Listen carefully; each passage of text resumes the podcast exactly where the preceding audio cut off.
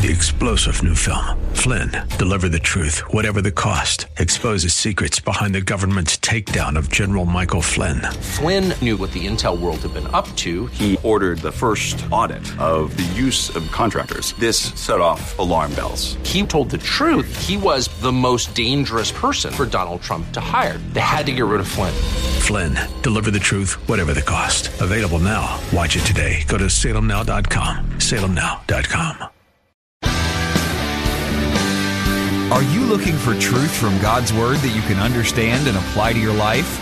You'll find it today on Make It Clear with Dr. Stan Ponz, Bible teacher and president of Florida Bible College in beautiful Orlando. Listen now as Stan makes it clear.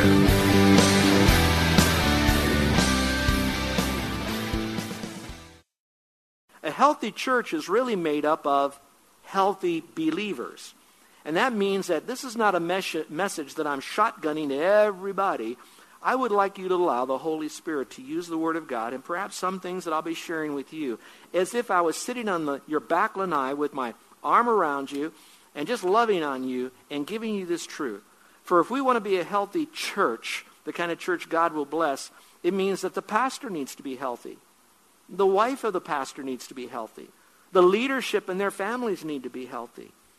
You need to be healthy. And if you're not healthy, and the person next to you isn't spiritually healthy, then that will mean that our church is not as healthy as it could be. So, really, church health begins with our own personal spiritual health. So, while you're hearing this as a general statement for the church, let's just say, you know what, this message is for me. I'm going to take care of myself. So, maybe when I become spiritually healthy, God might use me to help someone else to become spiritually healthy. And by the end of the week, the end of the month, the end of the season, we will have a healthy church. But remember, once we think we've arrived, we've really fallen back because we're always in a state of taking care of ourselves. All right, with that in mind, let me give you some observations that I have from this passage, and I'm going to read verses 3 through verse 8, and then we'll show you three of them. All right? Follow along with me very carefully as I read it to you. Paul then goes on to say, For through the grace given to me, I say to everyone among you, not to think more highly of himself than he ought to think, but to think so as to have sound judgment, as God has allowed it to each a measure of faith. For just as we have many members in one body, and all the members do not have the same function, so we, who are many, are one body in Christ, and individually members one of another. Since we have gifts that differ according to the grace given to us, each of us is to exercise them accordingly. How is that? If prophecy, according to the proportion of his faith. If service, in his serving. Or he who teaches, in his teaching. Or he who exhorts, in his exhortation. And he who gives with liberality. He who leads with diligence. And he who shows mercy with cheerfulness. Let's see if you can pick out the same three observations that I made from this wonderful passage of Scripture, maybe beginning to identify the anatomy of a healthy church. Number one is a realistic evaluation. That before we enter into all of this, we have to pause and look at ourselves before the Lord. So we consecrate ourselves to the Lord in verse 1 and 2, but now we're going to really look at ourselves and how we stand before the Lord. We might say, we're going to take our temperature, we're going to take our blood pressure, we're going to look at ourselves. We want to have a realistic evaluation. Let's go back to verse 3 alone and see what it says here. It says, For, for through the grace given to me, I say to everyone among you, not to think more highly of himself than he ought to think. Now, when I read that phrase, the grace given to me, I now speak to you. It reminds me a lot of the passage where it says the law came by Moses, but grace and truth came by Jesus Christ. So it really tells me that the Apostle Paul is basically spirit filled because he says, The grace that God gives to me, I want to graciously tell you these truths. And now he op- opens up. This is a very important truth, and I'm going to do it as kindly as I can. And the first thing I want you to know is do not think more highly of yourself than you ought to think, but to think so as to have sound judgment, or you could say to have sound thinking, as God has allowed to each the measure of faith. Now, what's interesting, if you have your Bible here, you might want to circle four words because you're going to see the word think mentioned four times. And if you're following in the Greek, while it comes in the original language, it kind of like is a beautiful bouquet of getting us to understand how thinking is so important to who we are. And so look at it again. It says, It says, Grace given to me among you not to think, circle it, more highly of himself that he ought to think, but to think the third time, as to have sound thinking. And we might read it this way Do not superthink of yourself more highly than you ought to think, but rather think of yourself with sound or healthy thinking. So the idea is to think properly of yourself. And I would say the best way to really think of yourself is with a word that begins with the letter H. Do you know what that word would be? Humility. Humility. Now, when we talk about humility, you know, there are people that go in different directions about that, and it needs to be a proper balance. And so maybe the best way to say that is that we need to think correctly about ourselves as that we would see ourselves through the eyes of God. You know, there are some people that they do not want to face their own weaknesses. And since they do not want to face their own weaknesses, they overcompensate by being very prideful. They come out with a lot of what I call not a testimony about their life, their family, their business, their ministry. They give what is more known as a bragamony. You know what a bragamony is? Uh, that's a person who wants to talk more about him, and usually he puts himself or his business or his team or his ministry in such a light that it makes him always look good or better in front of others. And you generally can tell when you hear him speak about things that draws a lot of attention to the drama, to the excitement, to one-upsmanship in what he has generally he's overcompensating for perhaps an inaccurate view of himself, and so it's a prideful thing. And so we look at that and we say, that's not going to be me. But you know how else it can eke out? And it can happen with us, and our church could be like that too. And that is the person that says, Oh, I'm no good, I'm just a worm, I'm a nobody, and I'm not I'm worthless.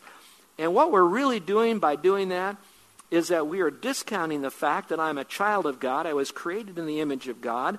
I am now a blood bought, born again believer. I'm in his forever family, and everything that he blessed the Father, the Son with, he's blessed me with. And so we miss all of that by saying, I'm nothing but a worm right here. And then what happens is we're looking for people then to come alongside us when we say that and say, Oh, no, you're not. You really did a good job. It's a funny way to fish for a compliment. That too is not authentic humility. Both of those are manifesting pride in a misjoined or misunderstood dynamic of humility. So, what this is saying is don't think too highly of yourself. It didn't say don't think properly of yourself. You want to think correctly of yourself. If you'd like to have a verse, it goes like this Love your neighbor as yourself. So, if you love your neighbor as yourself, then you're going to love your neighbor correctly because you'll see yourself correctly. Humility is something that builds bridges. But I find that when people are prideful, it builds walls. Scripture says that only by pride comes contention. See, here's a very probing question. Don't have anybody specific in mind, but take your temperature.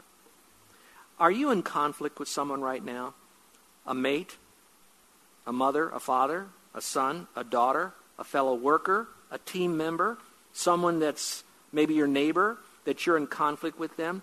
Could there be at the center of that conflict, I'm sure, an element of their pride that causes contention? But how about yourself? Are you owning that for yourself? Because pride will cause contention and conflict.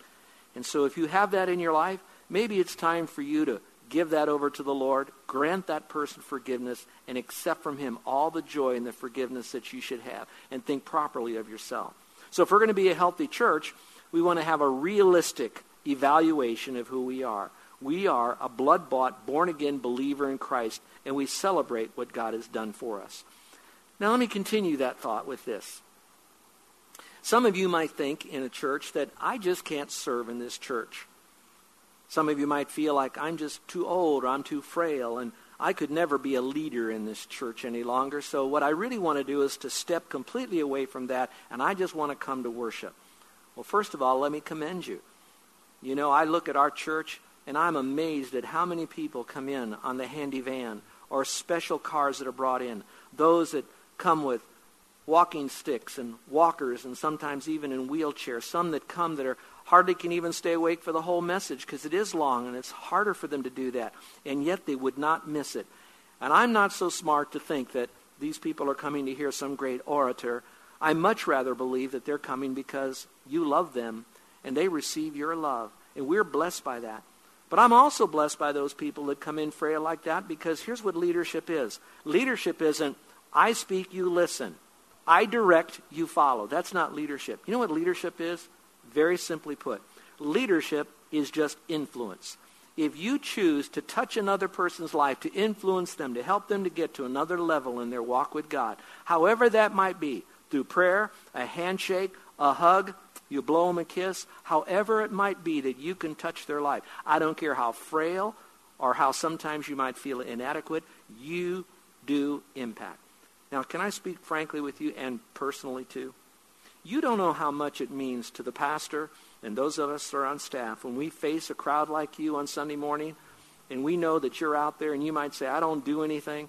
By me seeing your face and knowing the sacrifice it took for you to be here, some driving many miles through traffic from the other side of this island, you would never know how much you encourage me. Now, so some of you might say, I, I can't play the piano. That's okay. I can't either. Some of you might say, well, I can't work in the nursery. That's all right. But everybody can do something. Listen to my phrase now. Everybody is somebody in his body. Did you catch that? You are important. Here's another phrase. You can't do some things, but you can do some things. Did you catch that? You can't do some things, but you can do some things. Would you say that out loud with me, but change it? Say, I can't do some things, but I can do some things. Would you say that out loud? I can't do some things, but I can do some things. One more time. I can't do some things, but I can do some things. And so a little bit later in this message, and then when I speak to you again in two weeks, because we have a guest speaker next week, I want to show you how that no matter who you are, young or old, whether you have much talent or little talent, you are very important to the Lord because God has made you. So, yes, you can do some things, even though you can't do everything. So, now that you have a realistic view of yourself, that God bought you with his with Christ's blood on the cross. You've trusted him as your Savior, and now you have a new life in Christ, and God has done some wonderful things with you, and he's given you some opportunities. What else do we do then?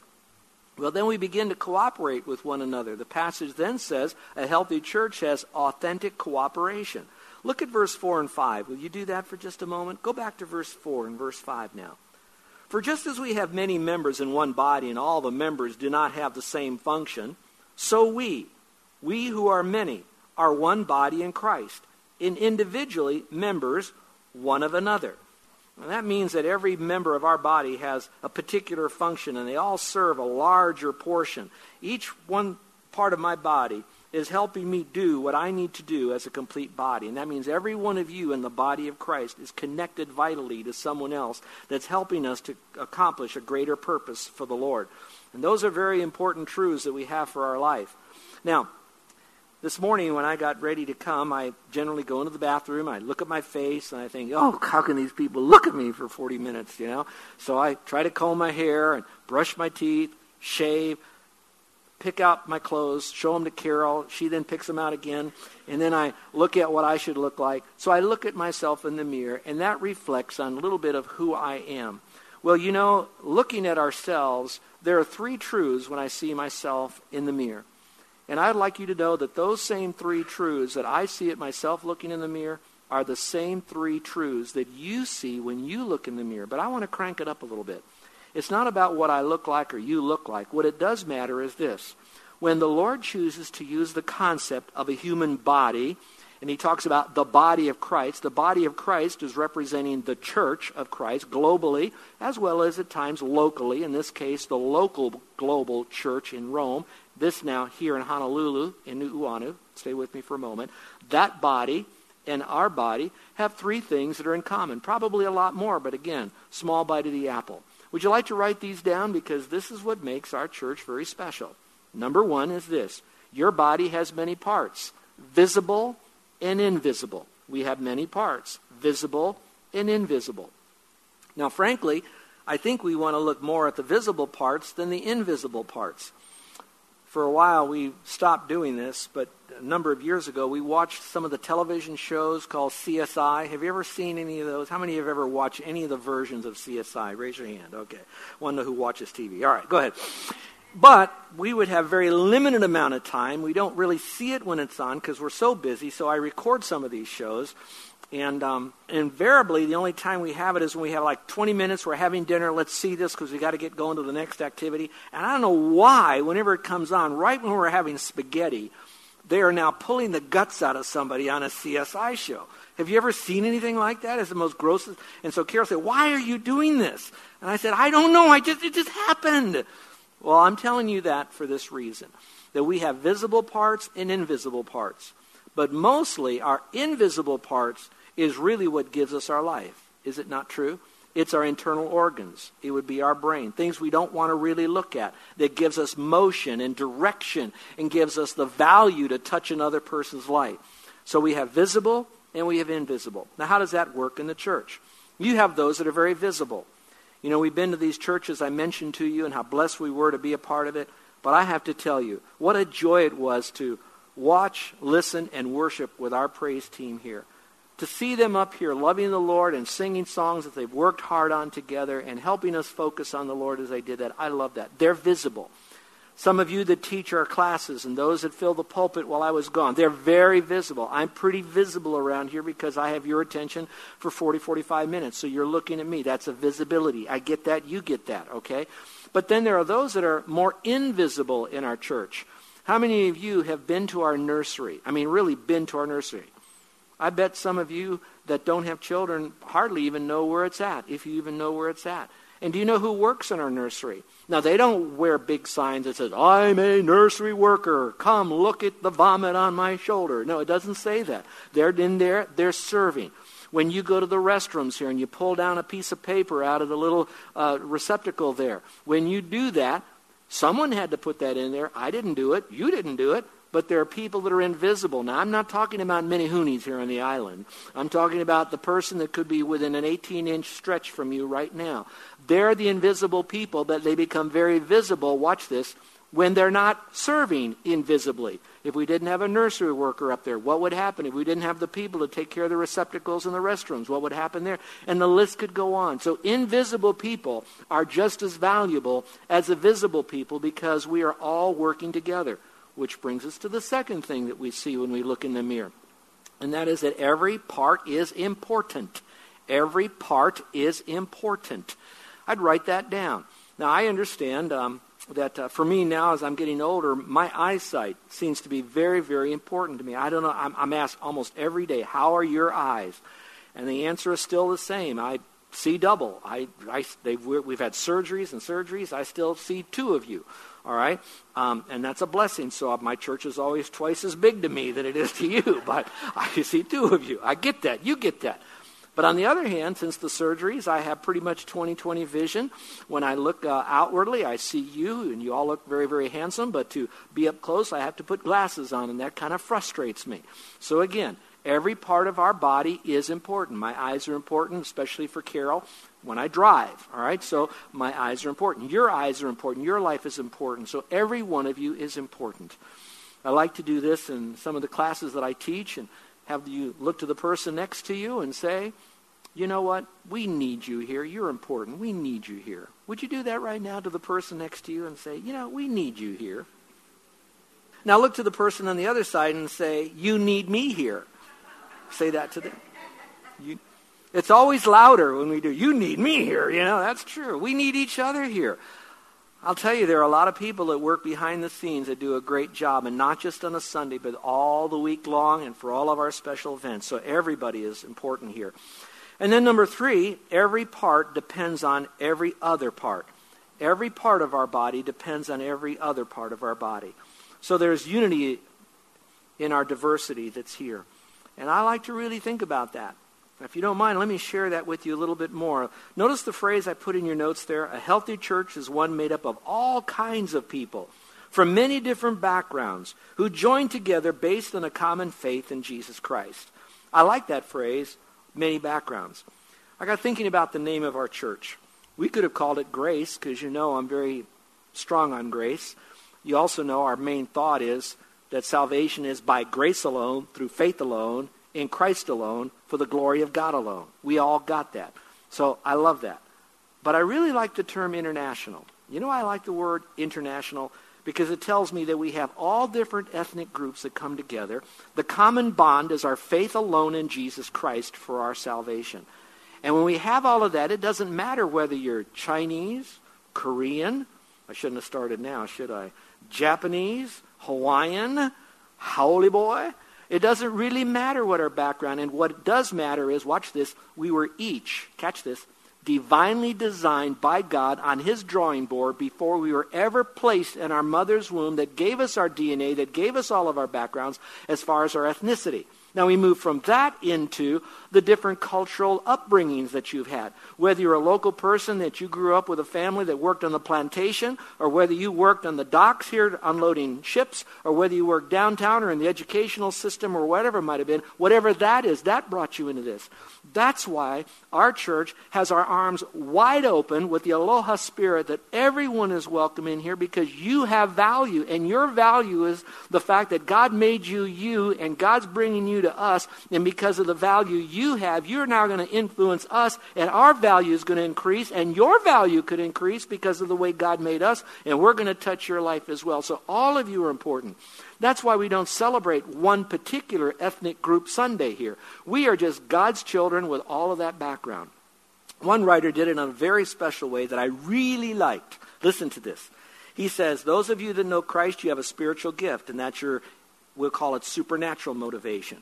Each one of you have a passion or a heart for certain things. There's things that really get you excited. Some of it is Child Evangelism Fellowship, others it's WANA. Some of you, you really like the imu pit.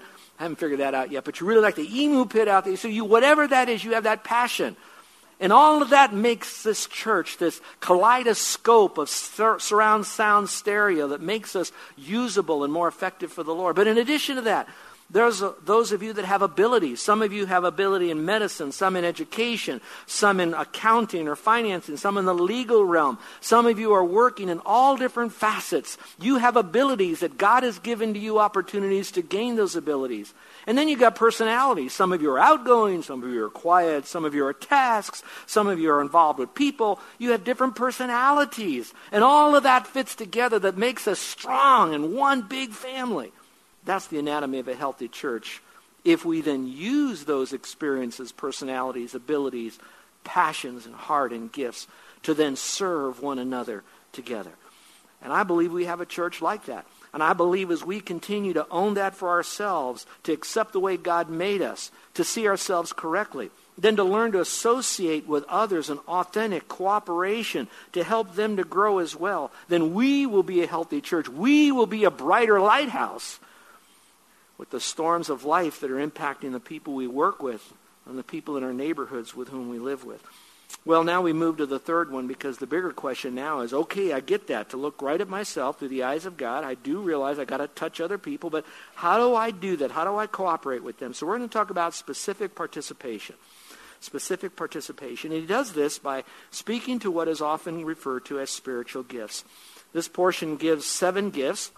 I'm not going to read those verses to you since we've already done that. I'll comment them on them in just a moment.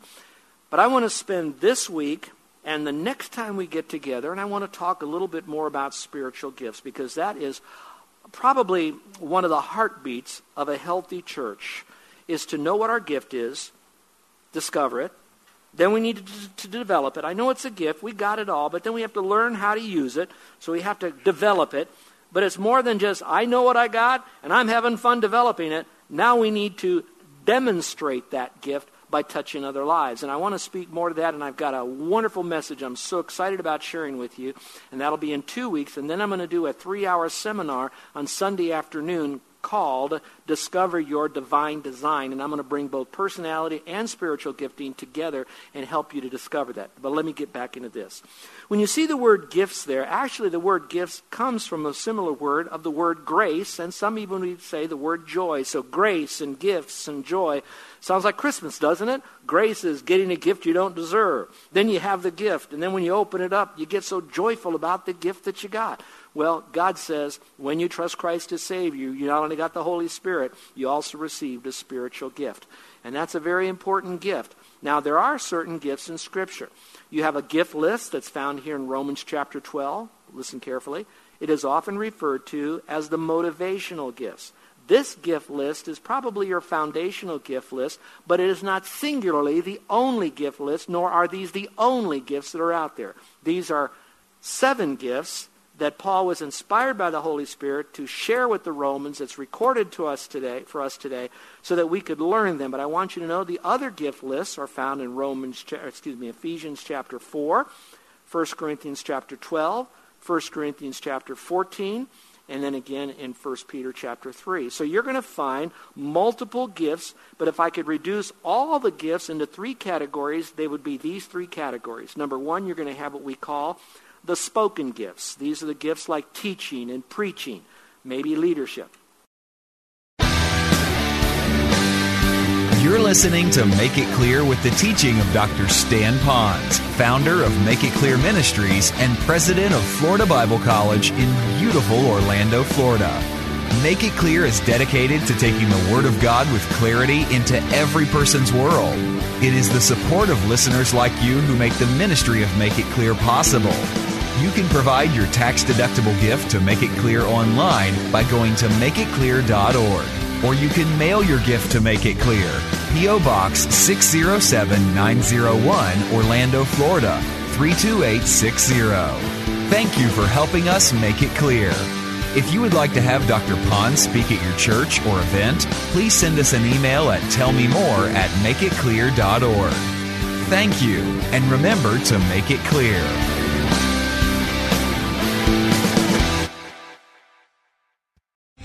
Three star general Michael J. Flynn, head of the Pentagon Intelligence Agency, knew all the government's dirty secrets. He was one of the most respected generals in the military. Flynn knew what the intel world had been up to, he understood its funding. He ordered the first audit of the use of contractors. This set off alarm bells. The explosive new documentary, Flynn, Deliver the Truth, Whatever the Cost, and covers the facts behind this scandal. Flynn told the truth. He was the most dangerous person for Donald Trump to hire. I find out the worst enemy that I'm going to face in my life is right here in America. They took my assessment and they wanted me to change it. And I was like, I'm not changing it. They had to get rid of Flynn. With in depth interviews, archival footage, and never before seen personal records of the man behind the headlines. I just felt like I was drowning. Flynn, deliver the truth, whatever the cost. Available now. Watch it today. Go to salemnow.com. Salemnow.com.